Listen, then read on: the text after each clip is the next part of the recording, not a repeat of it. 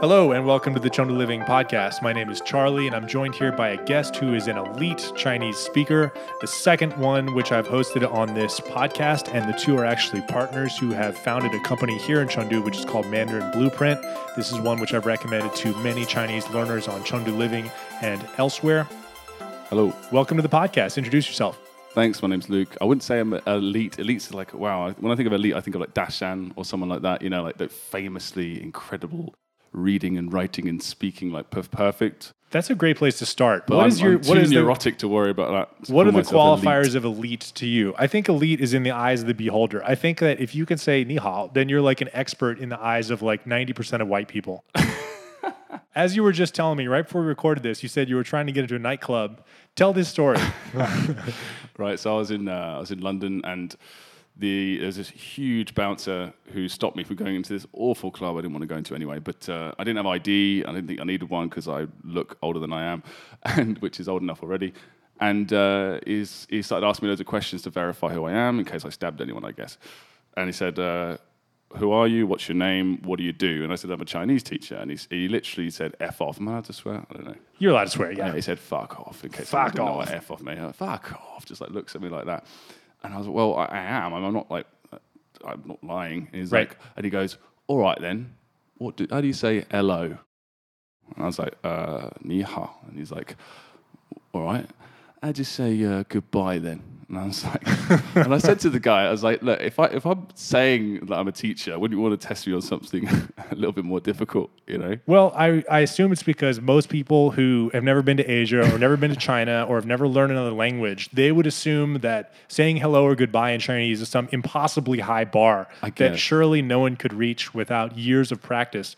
But this is kind of how the frame really changes. Like as you start to learn new languages, as you start to learn Chinese, the definition of elite is a notoriously shifty thing. It just tends to get higher and higher. So when I have no doubt in my mind that you are an elite speaker in my mind, because you can totally freely communicate in fantastic Chinese, which every Chinese speaker could understand.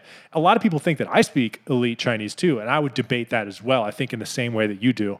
Right. Tell me, who is at the very top? Is it Dashan? Dashan's at the top? I mean, it's hard to say, but I tell you what, right now there's so many new shows coming out. Like foreigners are so much more ubiquitous in Chinese telly, and it's not just like. Because Dashan was the first one, you know, he was like the guy, and he spoke incredible, and he still does. Yes, he does stand-up comedy now in Chinese. He's the only one, right? Yep.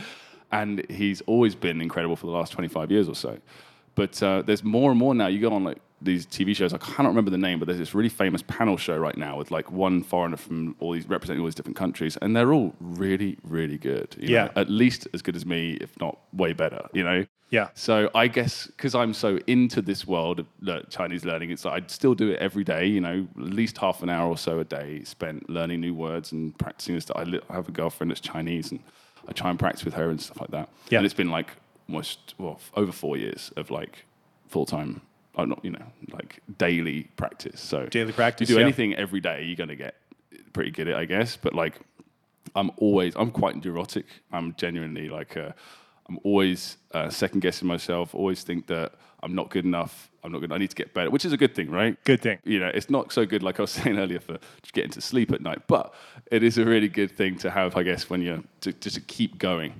Keep going with this, developing a skill. So you're definitely right about the ubiquity of foreigners on Chinese television in particular who speak excellent Chinese. Actually, many years ago, I think probably 4 years ago on this podcast, I recorded an episode with an American girl named Lana, who you may have run into, who also speaks very good Chinese, also passed HSK 6. I worked with her for several years, and she was invited onto one of these Chinese primetime television programs, which was a dating show, where she is an expat girl among a large cast of almost all Chinese girls who are meeting and interacting with all these potential suitors. So it's like a dating show. So these Chinese guys would ask questions, the Chinese women would, and Lana would respond, and she was like the white girl, you know? And they're like, oh, how does the Lawai think about this? You know, and she speaks great Chinese, and that was, you know, to great fanfare. You're talking about Fei Cheng Wu Rao. Fei Cheng Wu Rao. Yeah, that's exactly. My friend Scott Gowdry, he won that. He broke the records on that. Did he really? Yeah, he's called the Deng Wang. He's the lamp king. right? Because, do you know this? They light the lamp to express interest or something. Is that right? Yeah. So they've all got, I think it's 24 women. So they do it for men and women, right? But they have 24 women, and if they don't like the person, they have like rounds of answering questions, and if they don't like them, they switch their lamp off. And for the first time in the show's history, playing with anyone, no one switched their light off throughout the whole show. So Scott's the light king. He's like one of these guys, you know. He's like the opposite of me. I was talking, I'm quite neurotic. He's the opposite. He's got like such high self-esteem. So perhaps like he uses Chinese to do business and stuff, and he's very successful here. He's having a great life, and deservedly so. But like I've always been envious of him in the way that he, even if like his vocabulary is definitely not as high as mine, but he can come, like he can just use whatever vocabulary he has very smoothly and easily, no matter what the situation, you know.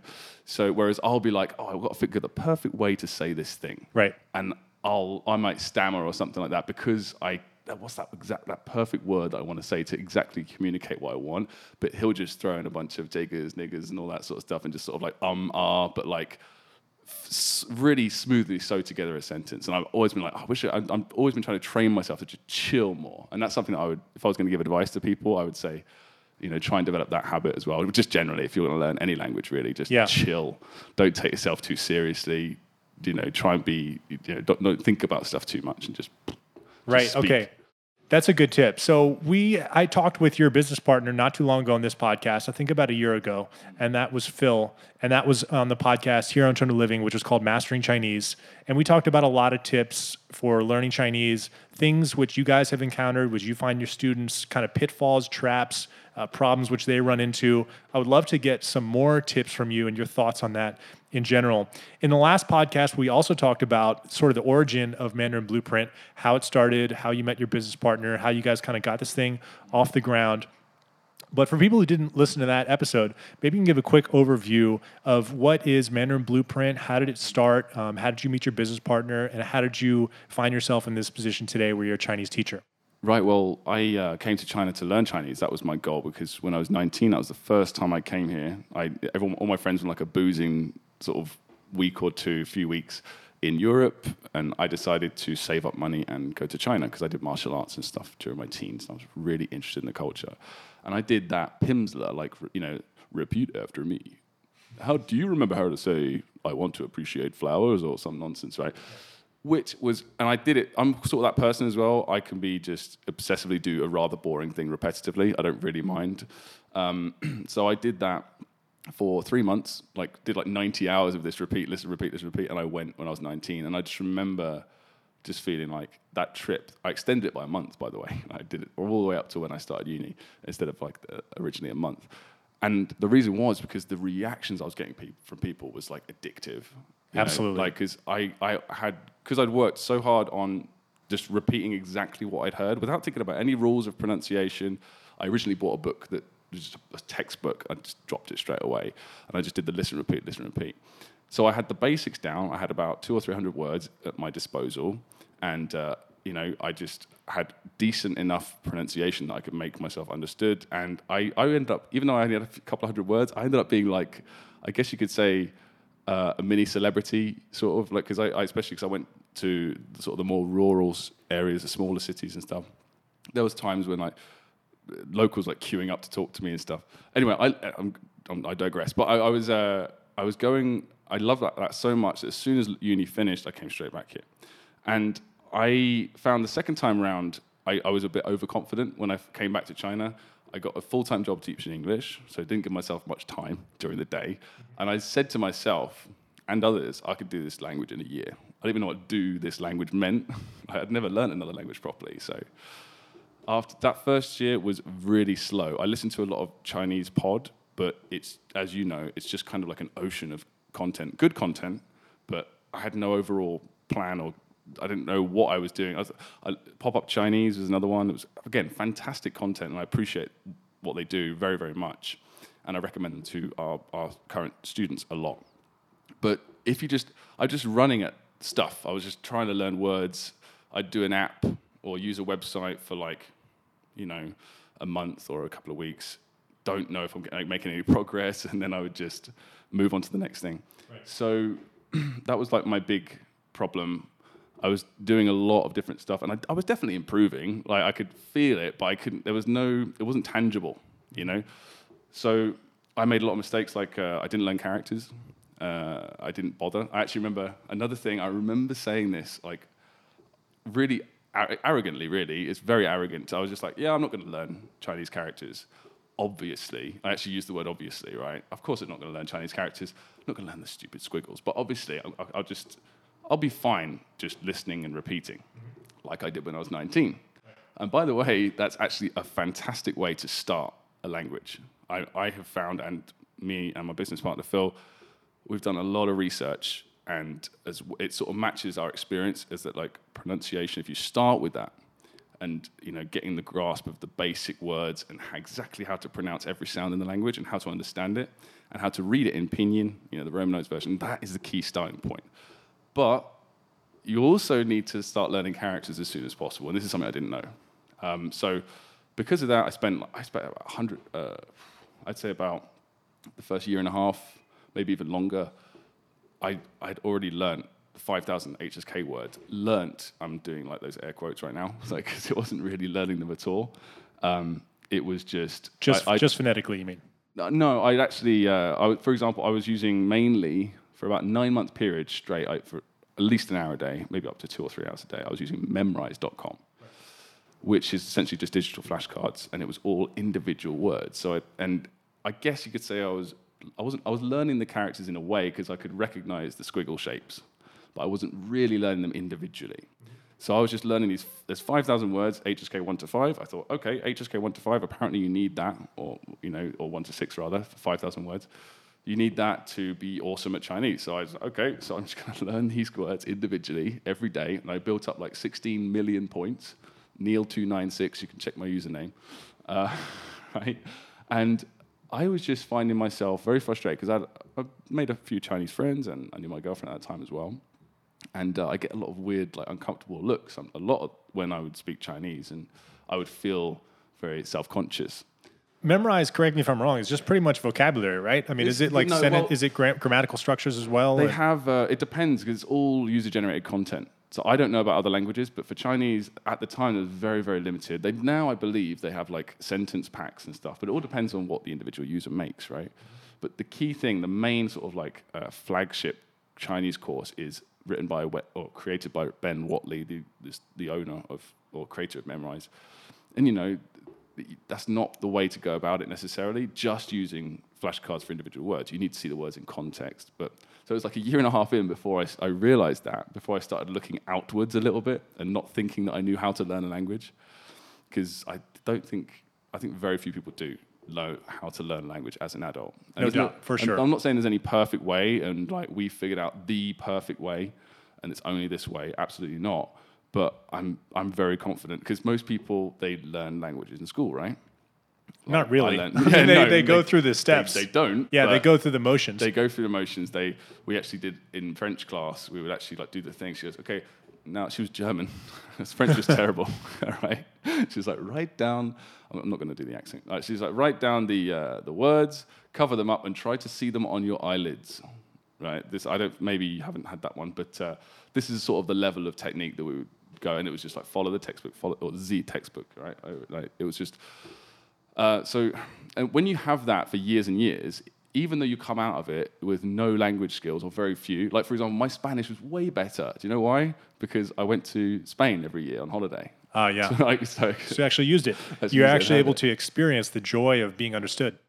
Yeah, to a certain extent. You know, I'd hang around with like other kids and like, ¿Cómo se dice? ¿Cómo se dice? Oh, botas. Okay. You know, like I was just learning individual words like that. Anyway, so when you tend to fall back on the way you learned in school. So I was thinking, and so after I realized that my grammar was terrible, because I had all these words swimming around in my head, but I couldn't use any of them, I started finally looking outwards and thinking, maybe I don't know everything. And I've gone through loads of textbooks and stuff, started researching online. I started listening to the people that actually know what they're talking about, polyglots, right? People that can speak many languages. There's a limit. I'm not sure how many languages you have to speak to be a polyglot, but a lot, right? And a common thing amongst these people, not everyone, of course, but was flashcards and listening and reading. That was the main thing, listening and reading, really. But how did I learn Italian in a year or Spanish in 2 years or whatever? I listened and read. Listening, like listening to a podcast and flashcards. Consuming and input, like just consuming content, listening to something, preferably listening and reading. But to get to that point, you have to have some level, some basic level. So before you do that, I found that a good way was to do flashcards, like with individual sentences. So you learn a few words, like a basic amount, and then you sort of start enough so you can put a sentence together, and then you sort of learn sentences. And at the same time, you're doing lots of listening practice and listen and repeat, stuff like that. There's loads of different ways people do it, but generally, you need to start reading words in context. That's the key thing that I was missing. So I just started downloading loads of sentences off Pleco, transferring them on. A lot of the sentences were awful, like, you know, but there's... Like, are these like the example sentences which are built into the dictionary? Yes. Right. And if you pay for it, you get some pretty decent ones, right? But generally, I found them quite unreliable. A lot of times, my Chinese friends, because they didn't worry about my... feelings whatsoever most of the time. They were just like, we haven't said that since the 50s, you know. Yeah. Or like, oh, that sentence from Mao's Little Red Book, you know. Or like that, what you're learning here is really, really like written Chinese. It's not something we ever say. And I was like, man. It's like a Chinese person studying Shakespeare. It's like, no, don't study that. I guess, you know. It's like, so I started thinking, I knew I was on the right track because I was definitely improving because I was reviewing these sentences every day. But I started looking more and more into it. I found resources like, for example, Fluent Forever. It's a great book. Love that book. Which helped me out a lot in way of not only confirming what I was doing was wrong and what I'd done right was right. So, for example, again, he always says start with pronunciation, use flashcards, but he went into most of his book is about how to make flashcards. Basically. Absolutely. It goes into great detail on Anki in particular. And that helped me sort of, like, for example...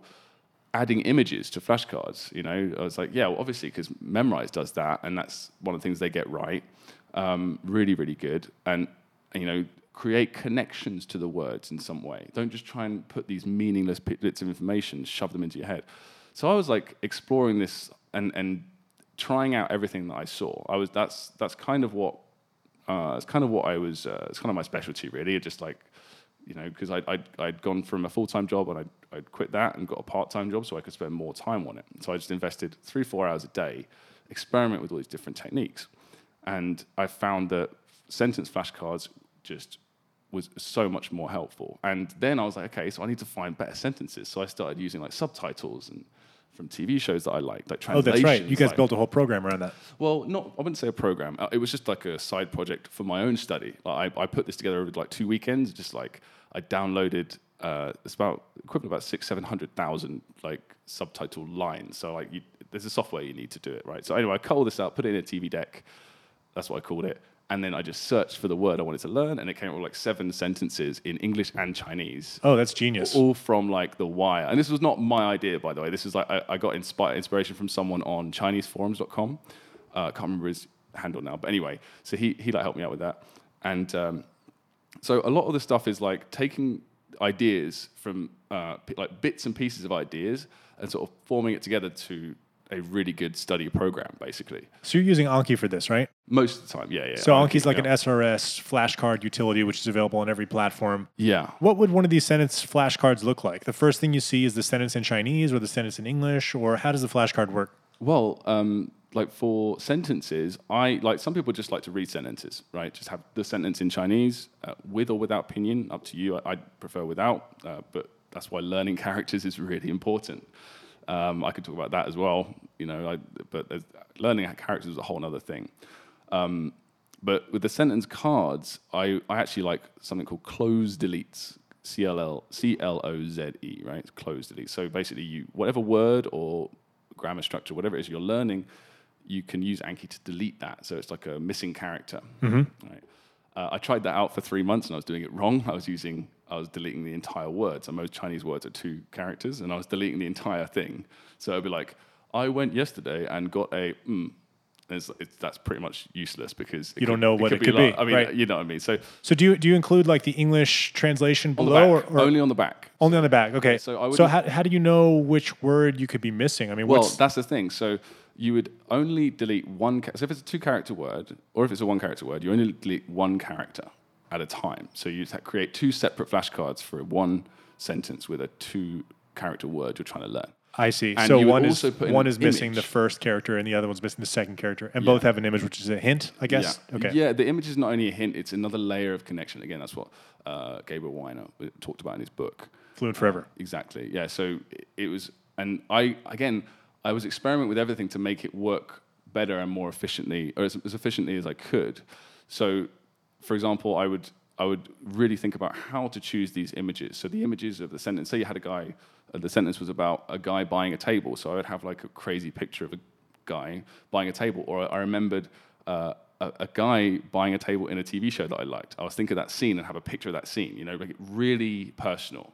And that just, like once I combine those two things, like flashcards, like sentence flashcards, also with learning characters every single day, and learning the first 3,000 characters, did it in about 6 months, using this technique, which I can share with you in a minute.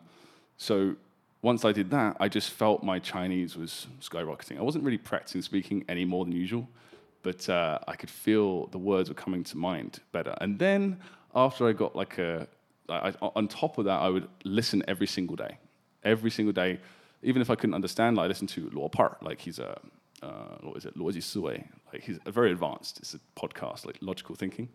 But I would listen to it anyway because I found when I did understand, he was so interesting. It's really deep. But you can listen to Gao Shuangyu Huashuo.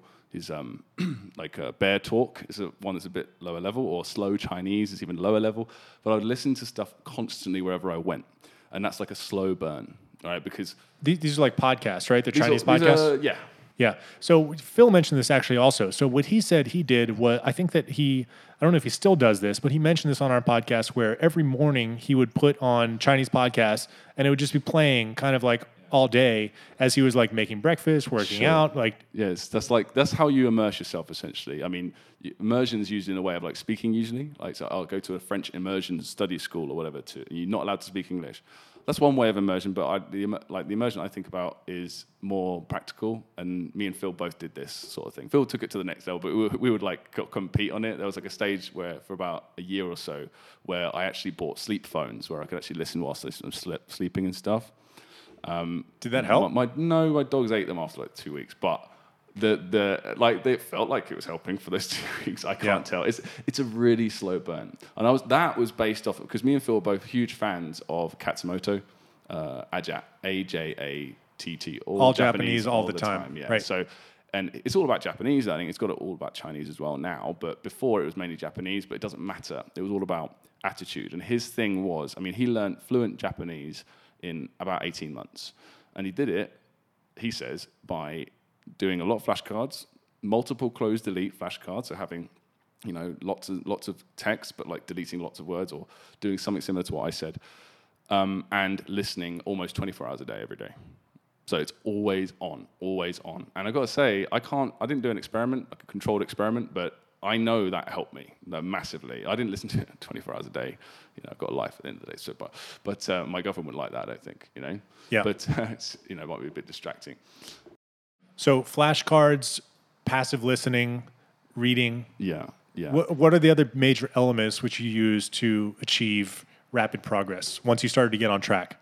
Yeah, well, it was I would say, the listening and learning characters, reading and listening was the best. Like that was the core. So I do that for about, you know, I do Anki every single day. Yeah. Like get those flashcards done. The green flashcards are like the reviews. Get those done every day, no matter what. How many flashcards like per day? A couple hundred? I'd say sometimes more. I was trying to, like I said, I had more spare time, so I was doing a lot. I was in like sometimes up to 500 a day. Wow, because I find even with 200 a day, I'm the sort of person that can do stuff like that. You know, I'm boring. I can just do that thing over and over again and not worry about it. And like, I feel like it's so mentally taxing to do hundreds of Anki flashcards. I find that I can work for hours and hours and hours straight and not have an issue. But there's something about flashcards which is so mentally taxing. I find that after like 30 minutes of that, I start to just feel really mentally exhausted. What you would find is that, yes, like flashcards aren't necessarily like in the way that I'm talking about them. If you do them exactly how I mentioned, like you have audio. That's another thing I've got to mention. You use Awesome TTS, it's like an add-on that adds audio to your flashcards. Right? Yep, right. if you have audio, if you have an interesting connection, as well as like you think of not just a really cool image that represents the sentence as a whole in a fun way. You know, you spend time creating these flashcards. In fact, even that time you spend making the flashcard is another connection that you make to the flashcard. Yeah, right? Actually, I think that was mentioned in Fluent Forever. I think that there was one portion in there which said the real learning process is when you're making the card. Yes. And then every time you review the card, it's just reinforcing the original experience of creating the card. Yes, especially when you're learning new words in Chinese. So, for example, like the really thing, because he talks a lot about, he doesn't talk about Chinese at all in the book. I don't think, maybe mentions it like a couple of times, but like it's mainly focused about European languages. But and I'm learning Spanish right now, and if I'm going to make like a flashcard for a new Spanish word, it's a bit different because Spanish is just it's just Latin, right? It doesn't really the individual morphemes, like the chunks of the language that make up a word, don't make any sense to me. Like sandals is chancletas, right? And what does that mean to me? Nothing, right? Right. You know, so or like dog is perro, you know. But it's like okay, fair enough. Like, but with Chinese. If you learn the characters, almost all words that I've come across, they have a relationship. It's like a built-in mnemonic device. Yeah, it makes logical sense. You can break Chinese down into a logical structure. Yes, and which is very intellectually satisfying. It is. So if you learn characters, you know, like for example, a very famous example of a word is diannao. You know, computer is diannao, electric brain. I mean, pretty much all words are like that if you know the characters well enough. You know, so. That, whereas with chancletas, right, for sandals, I have to look at it as like dangle. So okay, I'll find a picture of some sandals with bells on them, or you know, and then that jingle jangle, you know. Okay, then I'll use that as my image. It's not as straightforward, I guess, in that, or it's not the same. Whereas Chinese, you don't need to worry about that. It's just there, you know. So that's really cool. So a lot of mnemonic tricks, right? You've used those to learn Chinese, and now you're using those for Spanish as well. Yeah. So, like with the most intense, like deep mnemonic, I wouldn't even call them tricks. I don't think that's fair because the system is used.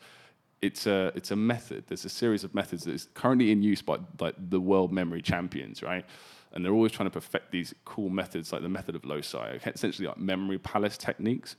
I first discovered this technique. Like a few years ago, I made a comment to this guy who made this system where he combines the Heisig books, which is like a very cool, like ordered way of learning Chinese characters, and that's what I use to learn Chinese characters using the Heisig books, the order which he presents them in, but combined with this really cool system where it's like you imagine people, objects, places, and actions to represent the various components of characters. So, for example, the initials of the pinyin, like the B or the P or whatever comes first, that is represented by a person, and the finals are represented by places, and it's all people you know, places you know, that you can walk around in your mind. And the components that make up the character are objects, and then you combine the objects in a way that represents the meaning of the character. Yep. And it sounds insane to someone that's like never done it before, but I experimented with this again, and I saw where I could build on it. And that's about when Phil joined me. So, like, I basically, because I never actually answered your original question, you asked me, like, how did we start Mandarin Blueprint?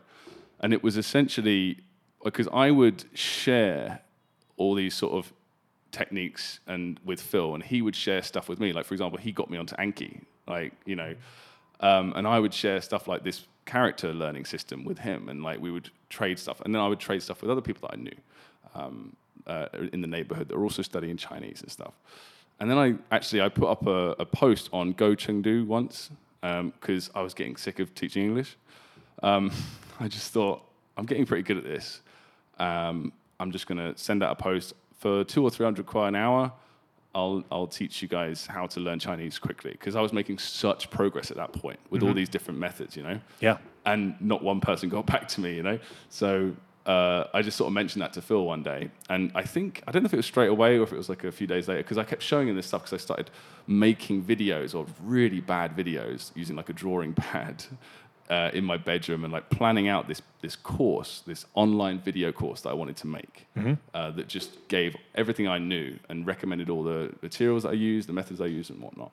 And more importantly, the overall plan for doing it. And I bought the name Mandarin Blueprint online.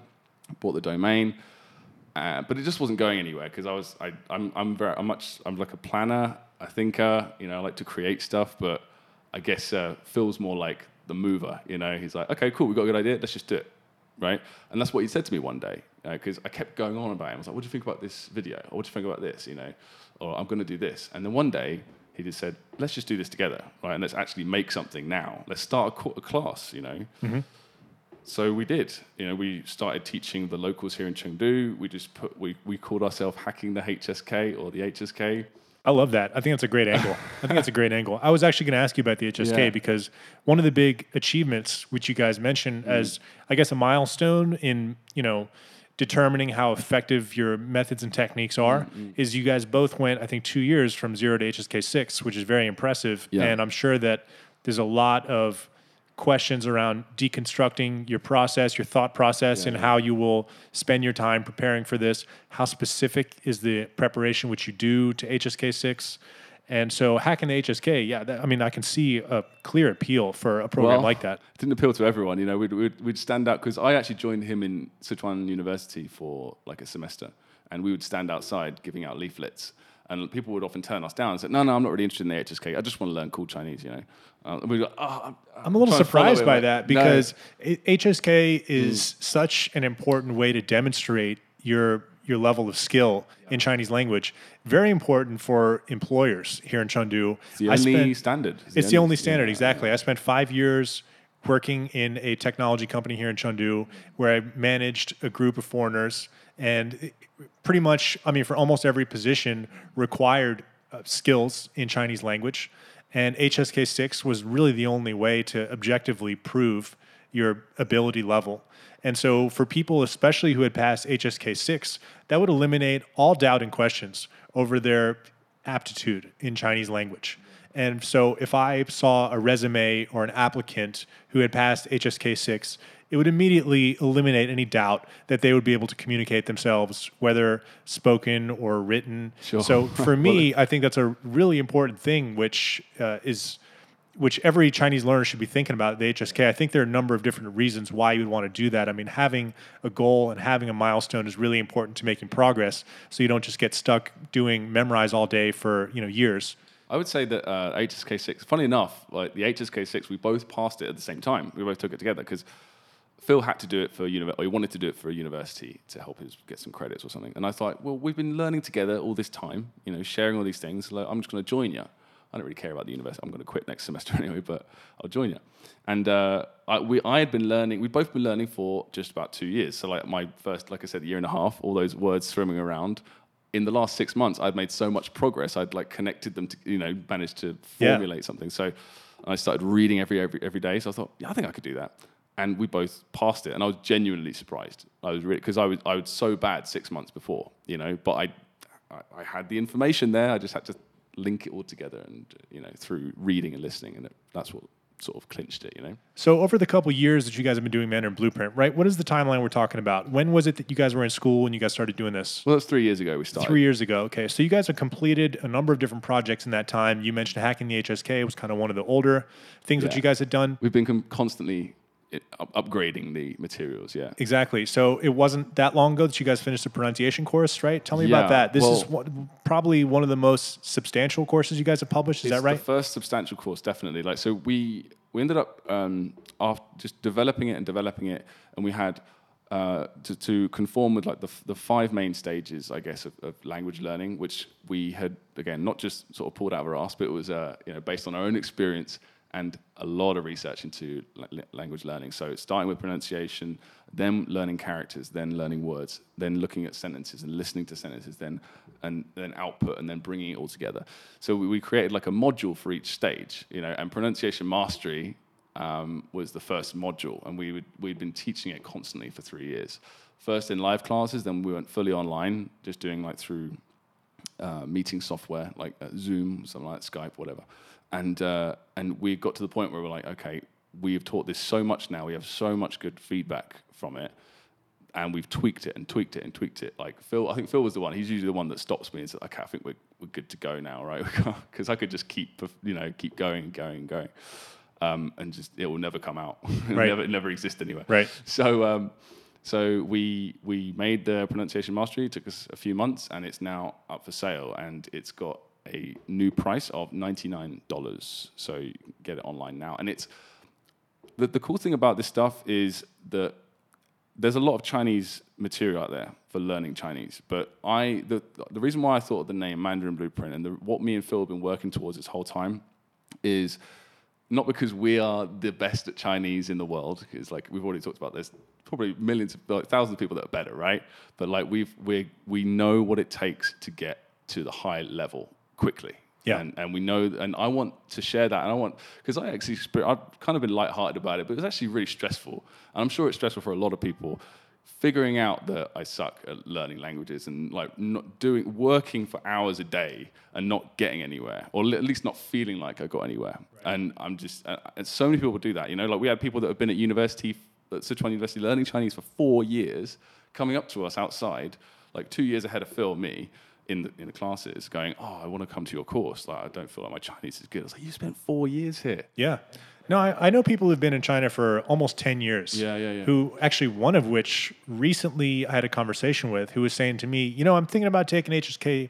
I think that's a great idea. I think you should definitely do that. Sure. You've been here a long time. I think you're ready to do that. It's like, yeah, you know, I'm thinking about taking HSK 4, you know, and I'm like, man, you've been here for almost a decade, you know, it seems like a very long time, and HSK4 is not a very high bar. No, and I get that though. I get that because it's just like there's very little way of measuring your progress and knowing that you've done something, which is what Anki does very, very well. And that's why, well, Anki is very difficult to use, so we're going to create our own flashcard system, but with the same, once we have, so like, I keep jumping ahead. So we've just released Pronunciation Mastery. We're currently working on our next 3 modules combined together into one huge course, about 2,000 lessons, and it's so that's 2,000 lessons, something like that. Yeah. So that's like 3 times the size of the pronunciation mastery course. It's very big. I don't know exactly how long it's going to be, but we're putting our character system. So I said to you that system with using the mnemonic techniques. I could spend the whole podcast just talking about that system, but you know, got to be respectful of everyone's time and whatever, but. That in itself, we have added our own flavors to it and developed it in our own way.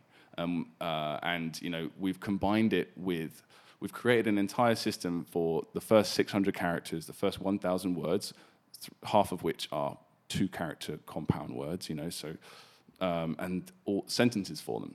So it's sort of in a system of, you learn a few characters, and it's all based on frequency, only the most common. That's very important. Like with textbooks and stuff, you end up learning a lot of useless words that you're not going to need for a while. Right. And when you're early on, you need to feel the progress as much as possible. Oh, I just learned a word that makes up 0.5% of the entire language in terms of coverage. That's good. Right? I don't want to learn the word for, you know, clothes rack or something like that. Yeah, you know, I have Chinese colleagues who are like learning English words like excruciating, and it's like... Sure.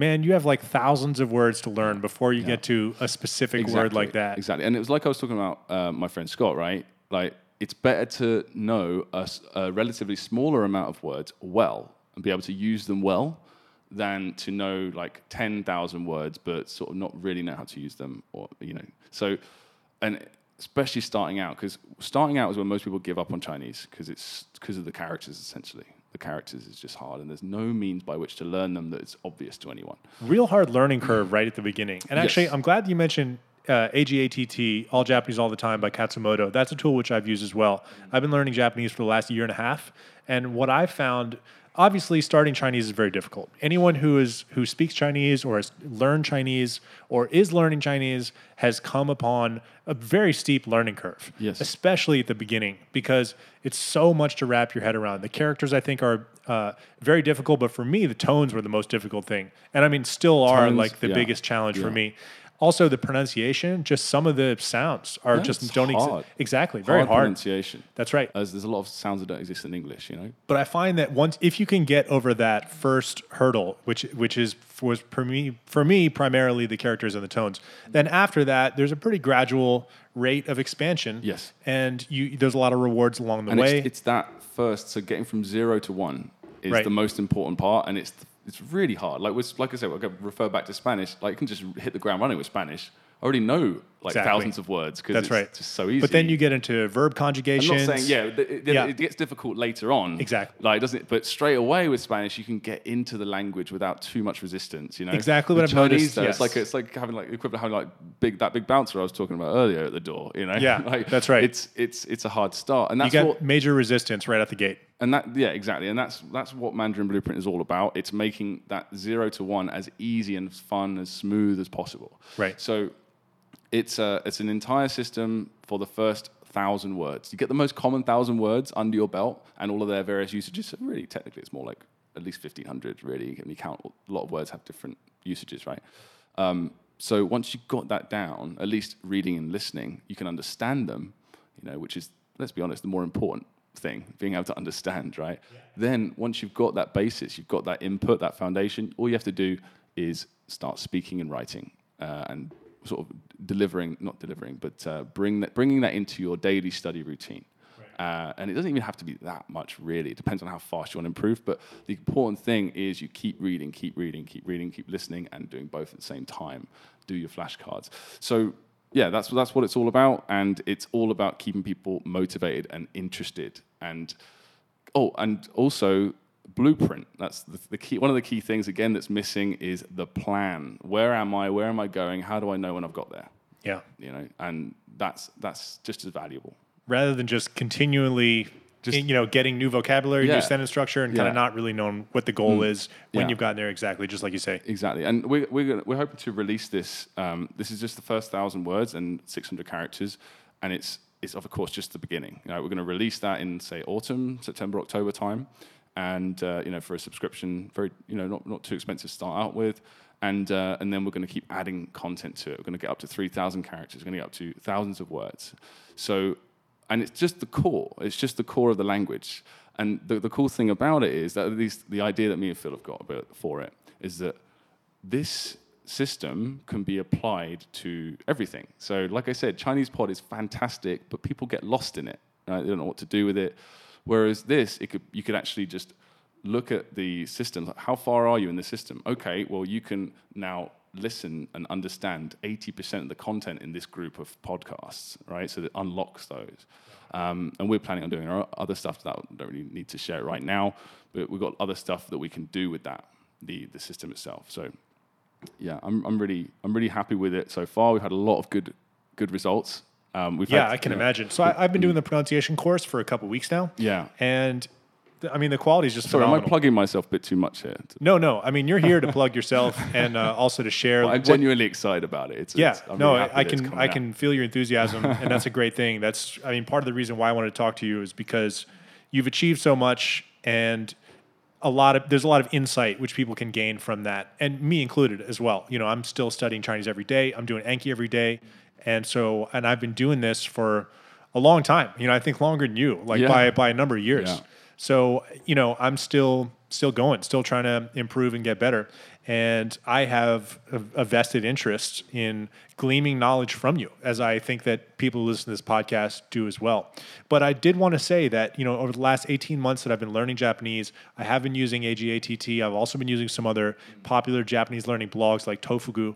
I'm not sure if you're familiar with that, but it's a fantastic blog for Japanese learners. And what I found in the last 18 months, because like you, Chinese was really the first time that I ever dedicated myself to learning language.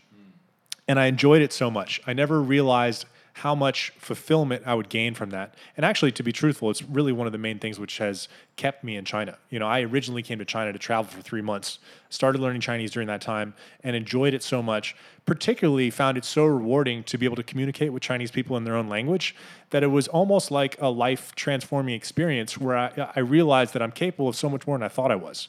Because when you first arrive in China, or when you first interact with Chinese language, it seems almost impossible to speak, to understand, to read, to write. And once you start knocking down those goals, it's incredibly satisfying and encouraging, because you think about, how much you're capable of. So I think that... Yeah, absolutely. And we kept tweaking the system that we're talking about as much as we can to make sure that you're reading Chinese characters, like sentences without pinyin, as soon as possible, Sure. With like 20 or 30 characters under your belt, you can read a sentence in Chinese. And like, how cool is that? So cool. Feeling, right? It feels so good. When you first did that, when you're reading, oh, I'm just understanding these squiggles. That's so cool. Exactly. I'm actually quite jealous of people starting out, because it's really, really rewarding, really fun. That's still right. It is, but in a different way. That's right. It's a slow burn now. Well, you're less amazed with progress because you've been making it for a long time. But in any case, the Japanese blogs which I've been reading, one thing I've noticed over the last year and a half is that there are so many fantastic, high-quality resources for learning Japanese. I think that they outnumber the resources for Chinese by like 100 to 1. I mean, I've driven myself pretty crazy, like trying to, and I've spent hours and hours sometimes mining the internet for something that's high-quality Chinese content. And I'm not saying it doesn't exist, but it's hard to come by. Real hard to find. And I was really mystified by that, because I thought that learning Chinese, it's difficult to find really high quality resources. And I felt, hey, that's just how language learning is. But then I start learning Japanese. I'm like, man, the bar is so much higher for this content. And now I start, wondering, why is it that it just seems like there's not nearly as much high quality Chinese resources like I would hope. But, the reason why I bring this up is because I really feel that Mandarin Blueprint, you guys are hitting like the highest bar that, almost anybody on the internet is hitting. The pronunciation course is so good. The blog posts, which before we started recording this podcast, you mentioned that your business partner, Phil, has been mainly the guy writing those. Yeah. Incredibly high quality. I mean, some of the best blog posts that I've seen on specific aspects of learning Chinese. Yeah, you guys are doing such a great job. And also, I should say that when I first met you guys and I learned that you were Chinese teachers, I was pretty skeptical of the whole thing. Sure. As I'm sure you guys face a lot of skepticism. Yeah, because you're Caucasian guys in China who are teaching Chinese. It seems like it doesn't kind of add up. But that's before you learn that your learning methods are a world apart from what most people are using to learn Chinese. And I also, having gone through, not Chinese university like you, but I've gone through some formal Chinese language learning methods, and I found them not very efficient or a useful, use of my time. And I'm totally convinced, even more so after reading Fluent Forever, which is the book which you mentioned, that your methods are totally effective, are an efficient use of your time, and give you a really comprehensive understanding of the Chinese language, which allows you to gain all the benefits of being here and being able to speak, read, and write Chinese. Yeah, I thought about your. Thanks for that, by the way. I really appreciate it. I was thinking about your question there. Why the Chinese content is so much harder to come by, and I sort of know the answer, but it's like, if we're going to start answering that question, it could get political, right? Let's give us a simple answer. Does it have to do with Chinese education system or what? I think so, yes, but it's basically, censorship, essentially. Like, it's really a shame because if you look at Chinese films, for example, like the 1980s and 90s were some of my favorite films in general, some of the Chinese films that have come out. Like Hong Kong movies? No, I'm talking about mainland. Okay, yeah, there's some great films. But they just got more stringent on censorship, and unfortunately, people, you can't flourish. Creativity can't flourish in that sort of environment. Like, right, they could go ahead and make, a movie, spend millions and millions of dollars, and make this movie and put all this effort into writing this incredible film, and the government would just say, "Nah, we're not doing that." And it's just a waste of years of their life. So it's like, talking about, that's going to affect what is available. And also, I read this really sad story. This guy, this young Chinese guy, like writing incredible sci-fi, like just his passion, writing these incredible. It's just sci-fi. It wasn't violent or sexual or anything like that. And the government fongbeed him. Totally gone. And he was like really emotional about the poor kid. And it was good content. Like, sure. So all of this is happening. It's just, you can't expect good content. Three Body Problem is like one of the most highly regarded, a winner of like a numerous awards, right? This is a sci-fi book which was authored by a mainland Chinese author. Right. But science fiction is sort of semi-illegal in China. And I've heard all kinds of crazy conjecture about why that is. One of which is because sci-fi predominantly pictures a future which is devoid of communism, and somehow that intersects with the that's There's a that is not allowed, because naturally the future has, we'll be flying in like spaceships, and it'll all be like communism in space. But because the popular notion of a sci-fi future does not include that, it's interesting. I mean, time travel is another one. Time travel is illegal. Depicting time travel is not allowed. Saying that phrase, yeah, it's so weird. Time travel is illegal. Exactly. It's like, oh, your story involves time, banned. It's it's just cartoonishly crazy. Yeah, but the best for those of you listening, you're like, okay, so we've got a solution, or we're just going to list problems. Well, the biggest solution for this is to find translated Western novels, translated Western comic books. That brings us very conveniently onto another topic we were talking about right before this, which was the Game of Thrones book series, which you read in Chinese, right? Well, not the whole series, just the first one, and I moved on to Atlas Shrugged after that. But what was that experience like? First of all, that's a very impressive achievement to have read. I mean, Chinese books are difficult to read, I find. No, but to read Game of Thrones, what was the process like? I mean, well, first of all, I got to give props to LingQ.com. It looks like LingQ, but apparently it's pronounced Link. That is an incredible app that I haven't used for a while, because I've been a bit I'd like to flip from one thing to the other, but I'm just going to probably pay $10 a month for that for the rest of my life, because it's just so good. So it makes reading in another language easier in a way that, like, not necessarily easier itself, but you can look up words quicker. So like if I'm reading a book like Game of Thrones, regardless of your level in Chinese, right, there's gonna be a lot of words that are like new, because it's just there's a lot of made up words that don't exist in English anyway, right? But or whatever. So there's a lot of but if you've got a paper book and you're doing that, it can be a real annoyance, because you've got to keep doing study time again inverted commas, right? Because you've got to keep looking up in Pleco, what does this word mean? Okay, continue. Now often you'll be able to guess. You'll be able to guess from the context, blah, blah, blah. But it's hard going. Where with Link, you just click on it and it tells you it's kind of like reading a Kindle, except that you can save the words, which you can do in Kindle too. But the words will appear, they'll be like highlighted anywhere else in any book that you read with that same word in it. Interesting. Okay, so you take like an ebook version of Game of Thrones. That's what I do. Yeah, download it, copy it chapter by chapter. It's quite laborious at the moment, but they're updating it. So, and it will scan it automatically, and then everything it will highlight based on the pool of knowledge that you've already built up, the database that your personal database of words that you know or that you're learning.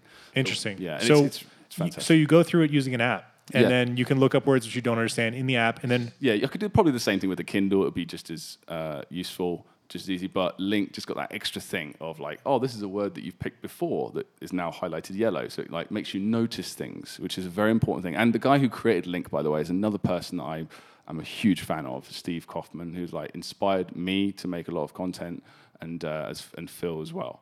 And just he is just the epitome of that's his thing. It's basically just listen and read, and just have fun and chill out, right? So anyway, I read that. Yeah, I did read the book, and it was incredible to read Game of Thrones because I'd read all the books in English. I've watched all the TV series at least a couple of times, and to read that again in Chinese, you have to pay extra attention, I guess. Whereas I was sort of scanning a lot of, I can read much faster in English, or a bit faster. But I found like noticing details that I'd never seen before, so that's really fun. And to be honest, I'm not even a big reader in general. But like when I read in Chinese. Wow. So how long did it take you to read that book in Chinese? Well, I did it like, half an hour a day or something for like just under 4 months, sorry. Yeah, that sounds reasonable. So when you finish each chapter, do you have like a list of vocabulary, words you've encountered? You can, but I tend to not bother. Because at the end of the day, if you read every day, at least half an hour a day, that's like a natural Anki system. So the way Anki works, SRS, not just Anki, but just generally SRS, spaced repetition. Words like that you see more often will come up, and like if you get a word correct or a flashcard correct, it will appear less often. Blah blah blah. But it's just about seeing it regularly. But SRS just makes that whole process more efficient, so you don't see words that you don't need to see more often. So if you're reading Game of Thrones, let's say for example, and you read a sentence which includes one or more characters or words which you're unfamiliar with, sure, yeah. Do you just continue reading, or do you look that up while you're reading, or what is the Do you lose your cadence, as you read to understand words that you don't understand? What I like to do, actually, everyone's got, like, you ask a different learner, like they'll tell you a different thing. But I personally, I don't bother too much. I'm more of like a bit of a lazy learner. I approach just as long as I get the message of the sentence. If I don't understand a character or a word that literally impedes my understanding of the sentence, then I'll look it up. But if I understand what it is, but I know it's a rare word or a rare character, I'll just keep reading as long as I get it. Doesn't, because for me, it's about the enjoyment of the content. You know, that's got to be key, and that's how and that's another thing. Again, that's Stephen Krashen. That's another guy. He's a linguist. But he's a bit higher level than everyone else, really. He's been cited thousands of times. He's a proper linguistic professor or something. I can't remember. A grammarian as well. And he's all about the same. He's all about reading. And I would just basically, if I saw something, I'd look it up and move on. But sometimes what I'll do, if I find a cool sentence, I think that's cool, I'll just highlight it manually, copy it, and paste it into a flashcard or just in my notes, and then later make a flashcard out of that sentence. Because it's got emotional content in it, like, because I'm reading something that I enjoy, and you know, it's got extra connection to it, because it's in the context of a scene that I can picture in my head, you know. So that's really cool. So that's pretty much what I do with that. But also, Link does have a flashcard system. If you any word that you highlight, it will save in a database. You can export these to Anki and make flashcards. There's all sorts of extra work you could do, but at this level I only have like half an hour a day, maybe an hour and a half at tops, you know, to learn language, and I want to learn other languages as well as keep up with Chinese, you know. So I would do that 2 or 3 years ago. I would really get into the nitty-gritty and make flashcards out of everything and all that, but I don't really bother with that anymore. I've got a good level of reading. I've got enough vocabulary that I can enjoy the content, and I can listen to all sorts of podcasts and stuff. I've reached the goal to a certain degree, right? Sure, totally. So I don't... Yeah. But I am still a bit obsessive. I still make flashcards and stuff, but just nowhere near as much. I just enjoy stuff. You know, I feel that every Chinese learner reaches a plateau at one point where you can basically communicate at, you know, the level you need to, and you might not reach plateaus constantly. Exactly, you know, that's right. Or at various stages. My current plateau is reading entire articles in Chinese without having to look anything up. That's my current goal. I'm not there, but I'm reading online news articles every day, and I'm always making flashcards on the phrases or grammatical patterns which I'm not familiar with, and I'm still like having to look them up. But I have noticed that over the last year of reading like 500 or so Chinese articles, my Chinese reading speed has gone way up. I feel way more comfortable just reading Chinese, and Absolutely. It's becoming a lot more enjoyable. Yeah. So that's been good. But in any case, as I start to wrap this up, I wanted to have you share just kind of all the information about Mandarin Blueprint. So obviously people who are listening to this should check out mandarinblueprint.com. You guys have described the products and services which you have. You have the pronunciation course, which is available for $99. What else is available on there? Private instruction as well? Yeah, we still do private instruction, but we're spending so much time creating stuff, you know, that filming stuff and planning about future courses and that. The prices tend to fluctuate of like our private training, but at the moment we have the pronunciation mastery available. Definitely before the end of 2018, there'll be our big course and the Mandarin Blueprint method. It will be all out. And if you want to get in touch, you've got any general requests or questions, or you want to find out more, support@mandarinblueprint.com. Great. Well, thank you so much for joining me on this podcast. I really enjoyed talking to you. Man. I love talking about this stuff. I talk about this stuff for hours. We could do like a Joe Rogan style if you want. Like, I'm sure we could. No, I would be happy to go on for another 2 hours. One other quick thing I wanted to mention is that I think it was Phil, if I'm not mistaken, who recommended this to me, but there was a website which he recommended, which I've actually gotten to using on a daily basis, which is CloseMaster.com. Which is basically a closed deletion sentence-based studying method, which uses an SRS protocol algorithm as well. And that's been a great resource for me to use. I think it costs about $50 a year. But it's... that's something I would definitely have used. It would, again, when you get to a high level, it's like, you know, it's better reading. It's more efficient that way. But I would definitely use that. I think CloseMaster looks good. Combine that with like Memrise, like to learn individual words, and you know, if you're starting out, that's a good way. I think I've been using Anki for a long time. It is kind of obtuse. I've recommended it to people. Some people use it at first and are just kind of confused by the whole thing, which I can understand. So we have literally like a lot of our students. They've paid money to be at our classes, and we've spent hours with them, and they still don't end up using it. You know, so So CloseMaster, worth checking out as well. Link, I'm definitely going to look into that. I've actually, I think, registered on that, but not really used it much, so I'll definitely give that a second look after this conversation. But thank you very much. No problem. It's been a pleasure.